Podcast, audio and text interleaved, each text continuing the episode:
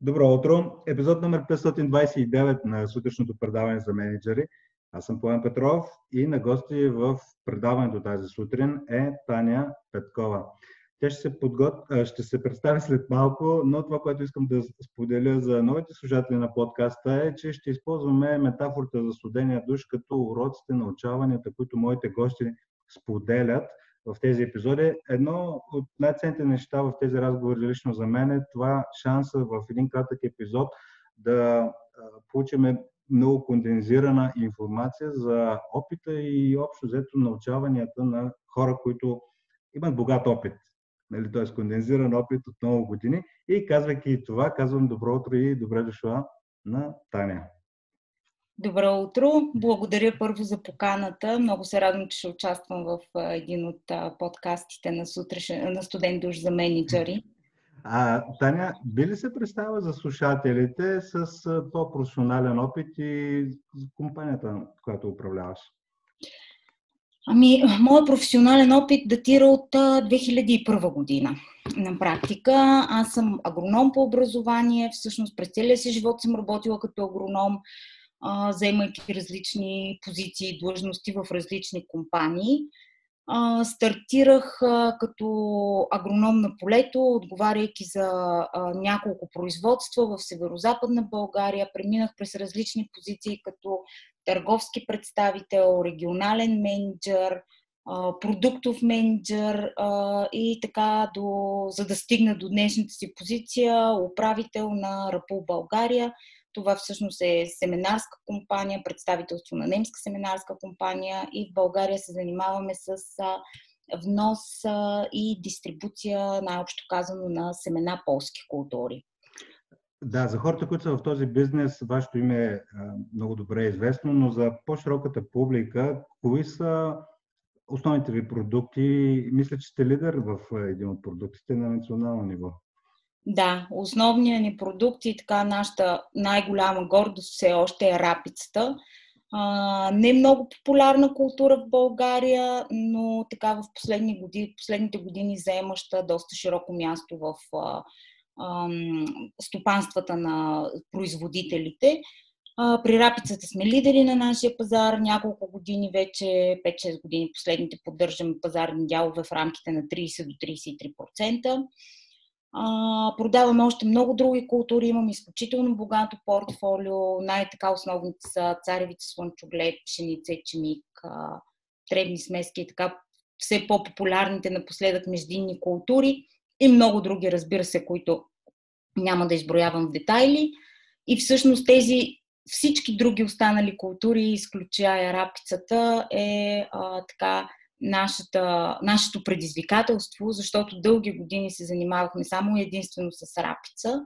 И когато преди 4 години решихме да излезем на пазара и с другите култури, разбира се, пазарните ниши са заети и всъщност ние трябва да се борим така много сериозно да намерим своето място. Uh-huh. За сега имаме някакъв напредък, разбира се, все още не сме а, толкова близо до целта, колкото ни се иска, а, но пък следвайки направени от нас план, смятам, че след две години ще постигнем това, което сме си поставили като цели. Добре, ще си поговорим а, по-нататък за предизвикателствата въобще, но нека да стартираме с твоите студени душове. с а, тези, тези преломни моменти в кариерата, те може би да са свързани с промяна, може би в различни компании или на различни позиции, но тези моменти, които от дистанцията на времето си даваш, смятам, че благодарение на тях, дори да са били стресиращи на времето, а, всъщност са ти изградили като характер и мироглед. Ами да, студените душове определено не са малко. А, така като се замисля, като погледна назад във времето, мисля, че първи от тях получих с а, започването на първата ми работа въобще. А, аз така не бях много наясно какво точно а, ще ми се случи в кариерата ми на агроном, а, защото всъщност единственият ми опит беше малкото опит, който придобих в университета, в аграрния университет – всичко беше абсолютно ново за мен и а, така а, първия душ си взех а, с отиването на полето, когато ме хвърлиха, както се казва, в дълбокото, абсолютно сама. А, буквално тогава беше с а, една кола и една карта на България.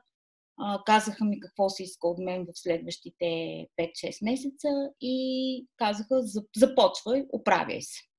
А, и, Таня, и, и, а, каза, че са те хвърлили на дълбокото, а благодарение на какво у себе си успя въпреки че е дълбоко, да, да си на повърхността, да се научиш да плуваш, да не се отдаваш. Защото много, всъщност това е една от често срещаните дилеми и, мен, и кой подход е по-удачен и може би няма универсална рецепта, за дали хората да, да стартират от плиткото и стъпка по стъпка да бъдат подкрепени едва ли не държани и водени за ръката. Другия метод е нали, хвърлянето от дълбокото, което ти се е случило на теб, което от, от друга страна катализира силите, нали, много, много повече концентрира хората но благодарение на какво успя да не се отдавиш след това хвърляне на дълбокото?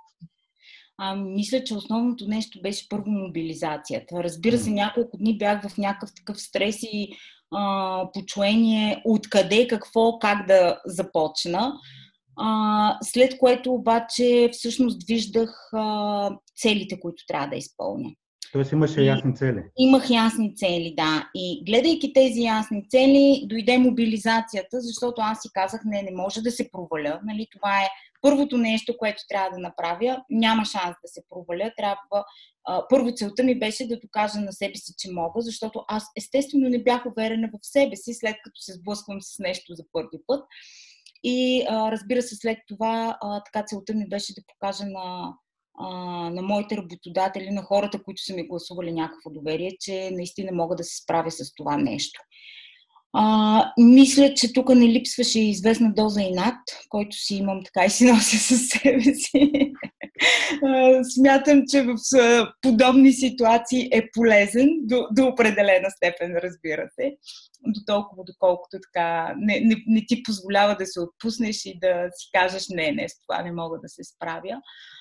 А, но, но определено аз съм забелязала за себе си, че а, винаги съм действ, била по-успешна в, точно в ситуации, в които съм буквално хвърлена на дълбокото. Трябва да учи, да, докато те слушам ми прави впечатление, че всъщност начинът по който твоите ръководители в началото на кариерата са подходили с това хвърляне на дълбокото, всъщност, по някакъв начин е отключило а, мотивацията, ангажираността, желанието да се докажа, в предварителен разговор си говорихме за един документален филм, който аз последните дни гледам за Майкъл Джордан и при него виждам някакви общи черти между вас двамата с желанието нали, да, да победя в момента, в който нали, той казва, когато излезна на терена, няма нищо друго, освен да победя. Нали. Просто не, не съществува нищо друго. И това е, всъщност това хвърляне дълбокото е било начин, който е, е изкарал най-доброто от теб. И си давам сметка, че нали, няма никакъв смисъл търсене на универсален рецепт и кой начин е най-удачен, а той трябва да бъде съобразен според характера на човека. И когато е, както в ситуацията пред тебе, човек, който иска да се докаже на първо място пред себе си, след това пред хората, които са гласували доверие, това може би е най-удачният начин, въпреки, че може да изглежда и рисков, защото може да доведе до демотивация, ако не се видят първите резултати в някакъв видим и кратък период. Така е. Безспорно това може да доведе такава, до, до такава демотивация, но а, аз си мисля, че по-скоро тук е а, в това, с това хвърляне на дълбокото, тук е работата на човека, който те хвърля на дълбоко, да прецениш, що годи твоя характер, дали би могъл да изплува или би могло да се получи обратния ефект и да подейства демотивиращо. А, не знам дали е така, не знам дали мен са ме преценили по този начин, но, но аз го казвам в момента от а, позицията си на, на ръководител. И, и всъщност, когато ми се налага да реша как да постъпя с а, дадени хора, по-скоро а, това ми е водещото. Доколкото успявам и доколкото познавам съответно човека срещу мен, да мога да преценя дали това ще му подейства мотивиращо или пък обратното. Да, мисля, че това тук е вече изкуството на менеджмента, което не, не само наука, но и изкуство, защото до голяма степен човек трябва да разчита и на интуицията си. Т.е. няма писани правила, опита и грешки, опита и грешките. Добре, много интересен студент, защото още от начало времето на дълбокото с една географска карта. Това може би е от времето, когато нямаше GPS, GPS е на всеки телефон. Ами, потом... 2001 година, то почти нямахме мобилни телефони. така че... Значи е било много така и предизвикателно и по отношение на ориентацията в Абсолютно. Среда. А, добре, а какво по-нататък? А, може би а, не толкова за м- студените душове, и, и, и ясно, нали, че това са нещата. Особено, а, според мен, се запомняше тези, които са в началото на кариерата. А, но след това ти сподели предизвикателството, че Сещам се за една реклама, това е малко в страни, отварям скоба, за, а, мисля, че беше на а, една компания, която отдава коли под найем. Не си спомням точното име, но тя беше втори, т.е. има някакъв отчетлив пазарен лидер и логото, с което те правиха реклама а, сред клиенти си, беше ние знаем, че сме номер две и затова се стараем повече.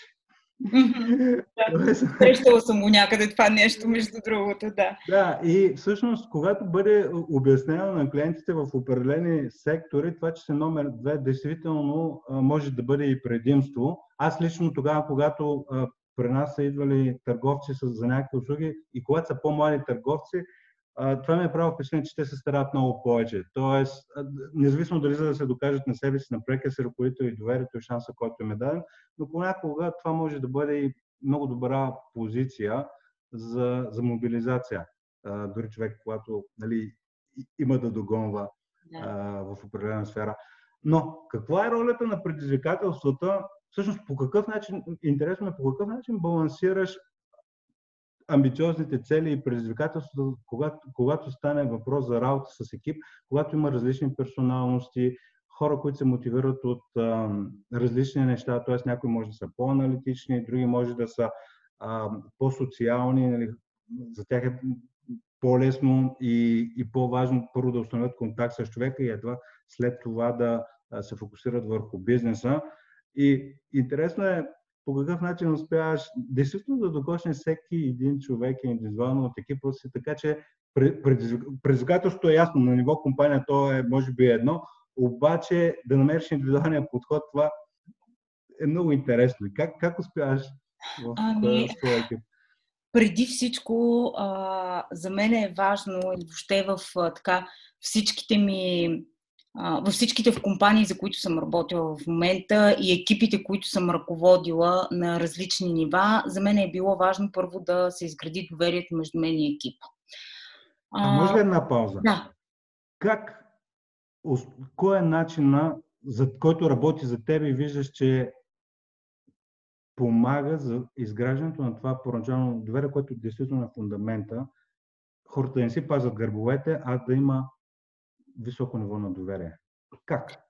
Ами, аз винаги съм подхождала много а, прямо и много uh-huh. открито към, а, към колегите, към хората, uh-huh. с които работя. А, винаги, дори още на първата среща, съм, съм, заявявам съвсем ясно и откровенно коя съм аз, каква съм, за какво се боря и какво искам от тях а, без значение дали на тях им харесва или не. Това, това са нещата и винаги съм била абсолютно открита във всяко едно отношение в а, а, целите на компанията, разбира се, в моите лични цели, в това какви цели имам за тях. Uh-huh. А, и а, съответно а, това винаги е била първата крачка. Втората крачка, която за мен е а, много основна, е да им да дадеш свобода на хората, чието доверие търсиш и да им покажеш, че имаш доверие в тях, преди те да са показали доверие към теб. А, това е, да, много е рисково. Със сигурност е много рисково. А, разбира се, парила съм се от подобни неща. А, но пък а, така, процента на успеваемост е в моите случаи около 90, бих казала. Винаги съм си анализирала така много детайлно всеки един случай. А, и всъщност какво виждам? Аз виждам, че когато покажа на хората, че им вярвам и че те могат да ми вярват, когато им дам малко свобода, нещо, което до сега не са имали. Примерно, последния случай, последния пример, когато станах а, ръководител на Рапул България, първото нещо, което направих още на втория ми работен ден, беше да махна GPS-ите на колите на служебните автомобили. Mm-hmm. И всъщност това беше една от крачките за спечелването на доверието към хората, които заварих там и които до ден днешен работят за компанията и работим заедно. Така, понякога са много дребни нещата, но а, на мен ми прави впечатление, че когато а, хората от среща виждат, че им се гласува някакво доверие, започват да гледат с малко по-различни очи на, на ръководителя си. И, и всъщност така лека по лека аз започнах много, много непрекъснато, нали, старая се да съм колкото си може повече време с тях. В, моя случай с търговския екип, защото те са ми така основните хора.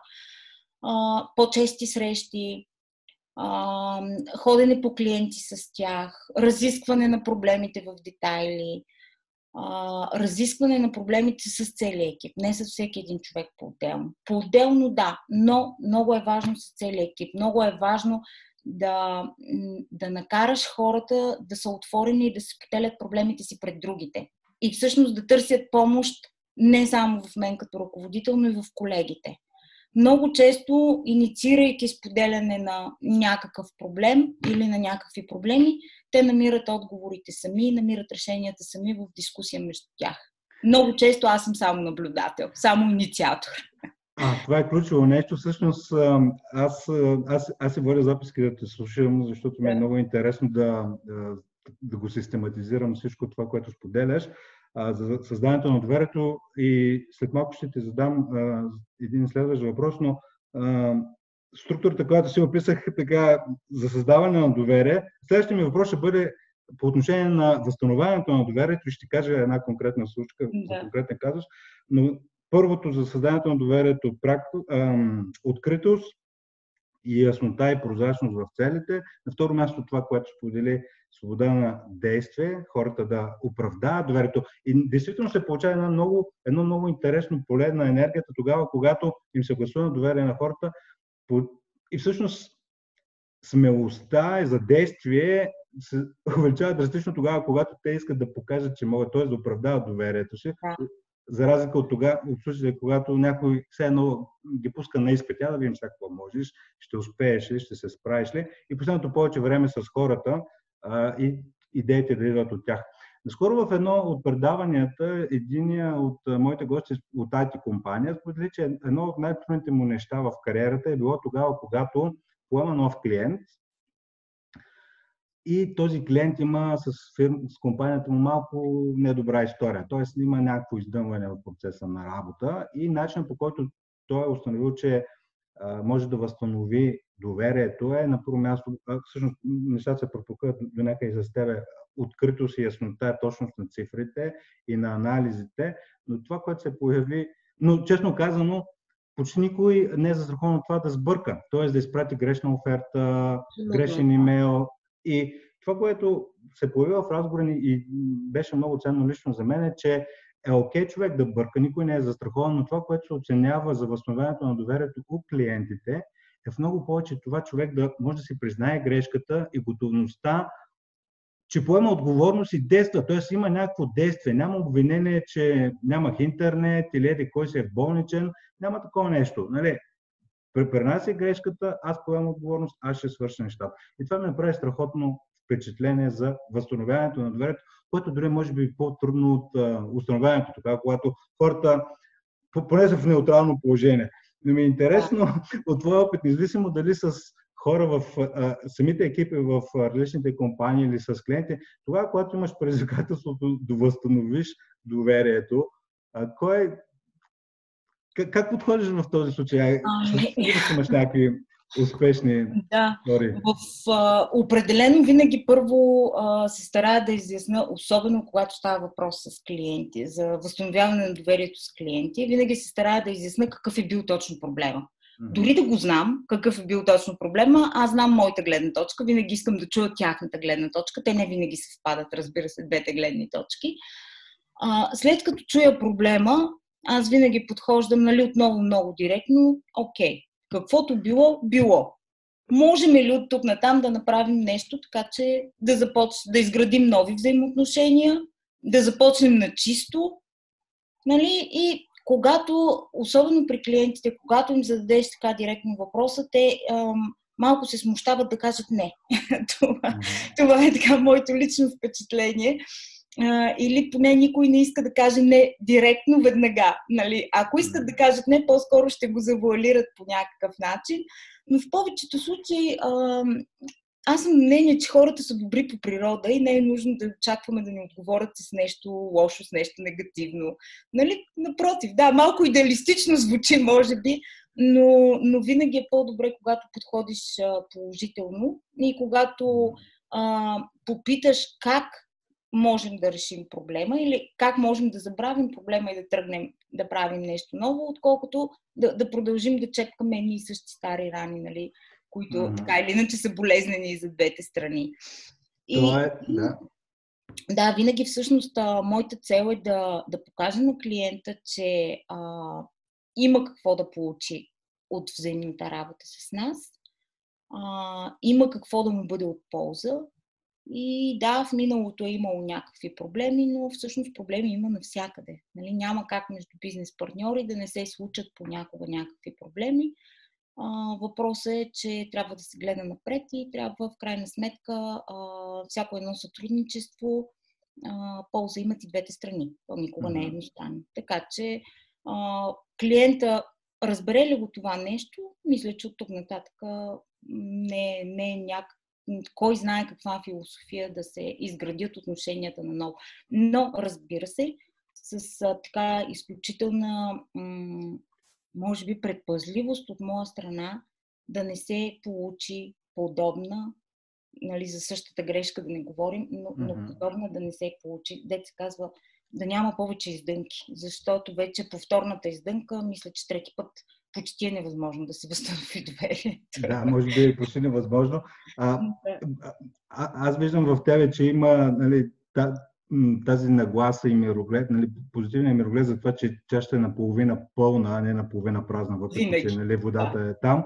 А, наскоро вече, дори не си спомням в коя книга четах за а, един ръководител на екип, където споделя за начин по който се избират търговците. Нали, и той казва, аз а, не гледам хората, които дори а, дали е наполовина пълна или наполовина празна, ами е интересно а, тези хора, които виждат а, препъл, препълнена чаша нали, с изобилието и които се изненадват дори, т.е. първо много си харесват продукта, второ много си харесват работата и са искрено изненадани, когато клиентът им не купи от тях каквото там и да имат да продават. Тоест истинско истинска детска изненада, ама защо не?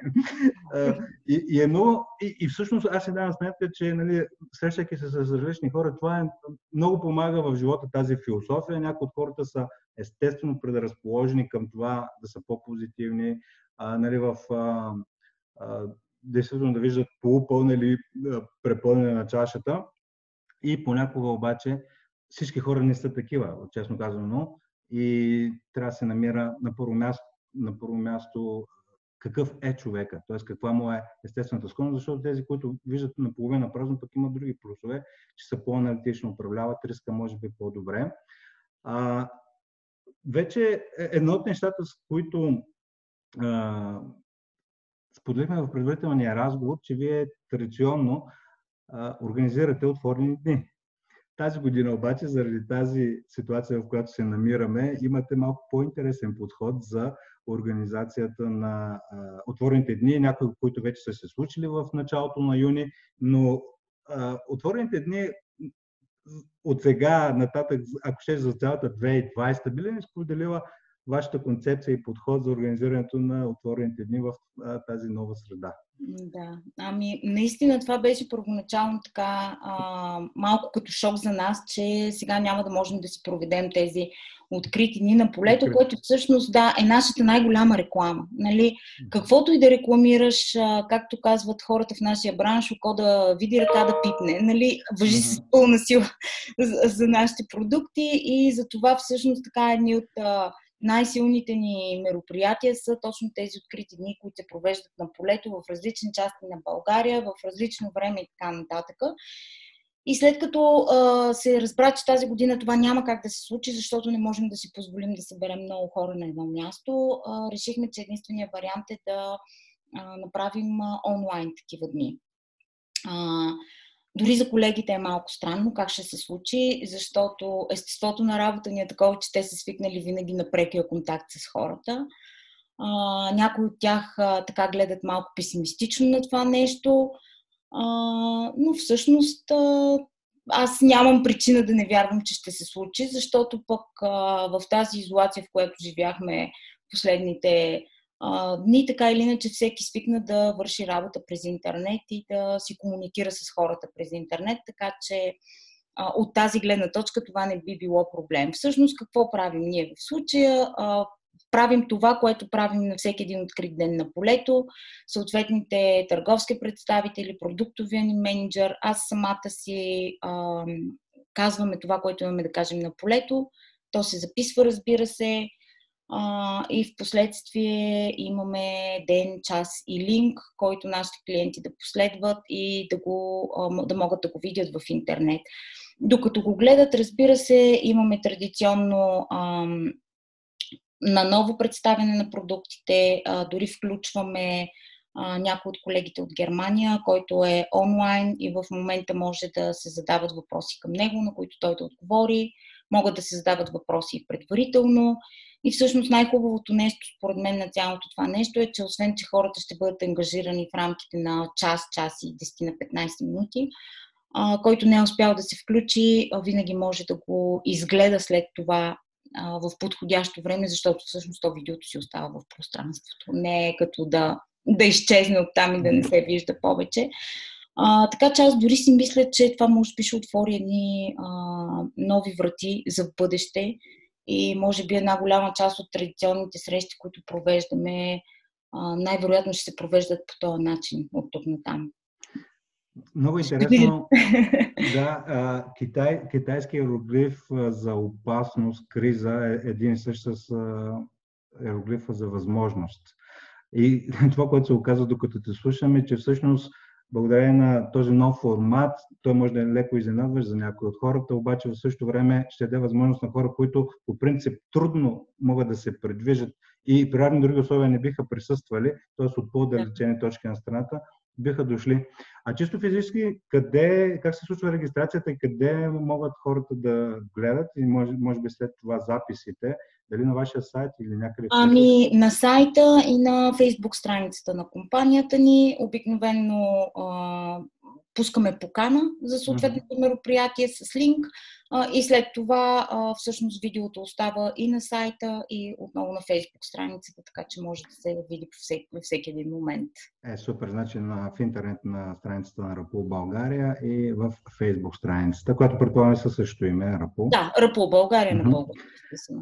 Добре, благодаря. А обич, обичайно към края на предаването пита моите гости за м- източниците на тяхното учене, лично и професионално.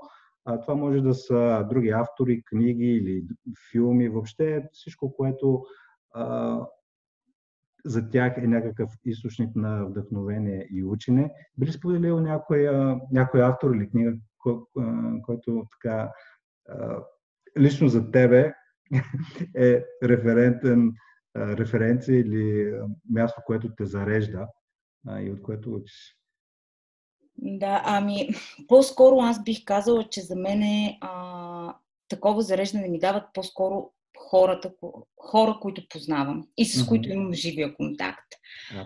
А, книги съм изчела много, от някои съм си вземала много, от други абсолютно нищо, ако трябва да съм откровенна. А, но по-скоро за мен са хора. Имам си така своите а, ментори, които са ми дали много в годините и на които съм безкрайно благодарна. А, така, а, те са, разбира се, хора в нашия бранш, хора с които съм работила по един или друг начин, от а, световно известните и познати на всички личности, бих казала, може би, че а, така най-много се вдъхновявам от а, делата, които продължават да сътворява Илон Мъск. Mm-hmm. за, за мен нали, това е наистина така малко граничещо сладостта, Особено и... като видиш как, какви имена избира за децата си. Абсолютно, да. Но въпреки това, а, така, историята, биографията на този човек а, тръгнал от никъде и стигнал до отново до никъде, само че в обратната посока. Абсолютно, да. А, нали, може, според мен, това може да бъде мотивиращо за абсолютно всеки един човек, независимо с колко наудничева идея се захваща. Да. А, така че, може би това са така нещата, към които се връщам най-често, когато съм изпадам в някаква трудност или в някакво умение и така нататък, защото просто има достатъчно много ярки примери, които да ни показват, че винаги може, винаги има път и винаги има начин. Стига човек да иска. Да, страхотно. Елон Мъск също е много вдъхновяваща фигура и за мен. Нали, той е пример, и най-вече по отношение не толкова на бизнесите, които развива, за това, че е наясно със себе си. Да. Нали, просто преследва нещата, които иска, плаща цената, която иска да плати. Всъщност, лично за мен това е едно от най-важните неща. А, а може би един от най-пробваните моменти на всеки един човек да спре да му пука за мнението на другите. Нали, как ще го осъждат, как ще го оценяват, като, нали, как, как се казва дъщеря му. Това си е неговата дъщеря, той се кръщава както Абсолютно, да. Така е. Нали, да, да, може би не можем да живеем като пълни непокисти, да не ни абсолютно за мнението на другите, а, но всъщност може би не трябва да се съобразяваме чак толкова с мнението на другите. Да, това имам предвид, т.е. това колебание, ама какво ще каже този, как ще изглежда в очите на някой друг, той човека просто и нали, пуши канабис по време на интервютата, които да, нали, просто експериментира, след това му падат акциите с 25% на Тесла, но всъщност това си е той. Просто проба грешка, нали, проба общо взето. да, малко Таня, Таня, много ти благодаря за това, че беше гост в предаването тази сутрин. Много ми беше полезно и приятно. Така, изверах си две страници с записки за създаването на доверие, за възстановяването на доверие. Пожелавам ти много успехи с, в работата, в живота, с следващите открити дни, които са с така иноватив, в иновативен формат. А, много успехи и до нови срещи. Чао! Благодаря ти. До нови срещи. Успехи на теб. Чао!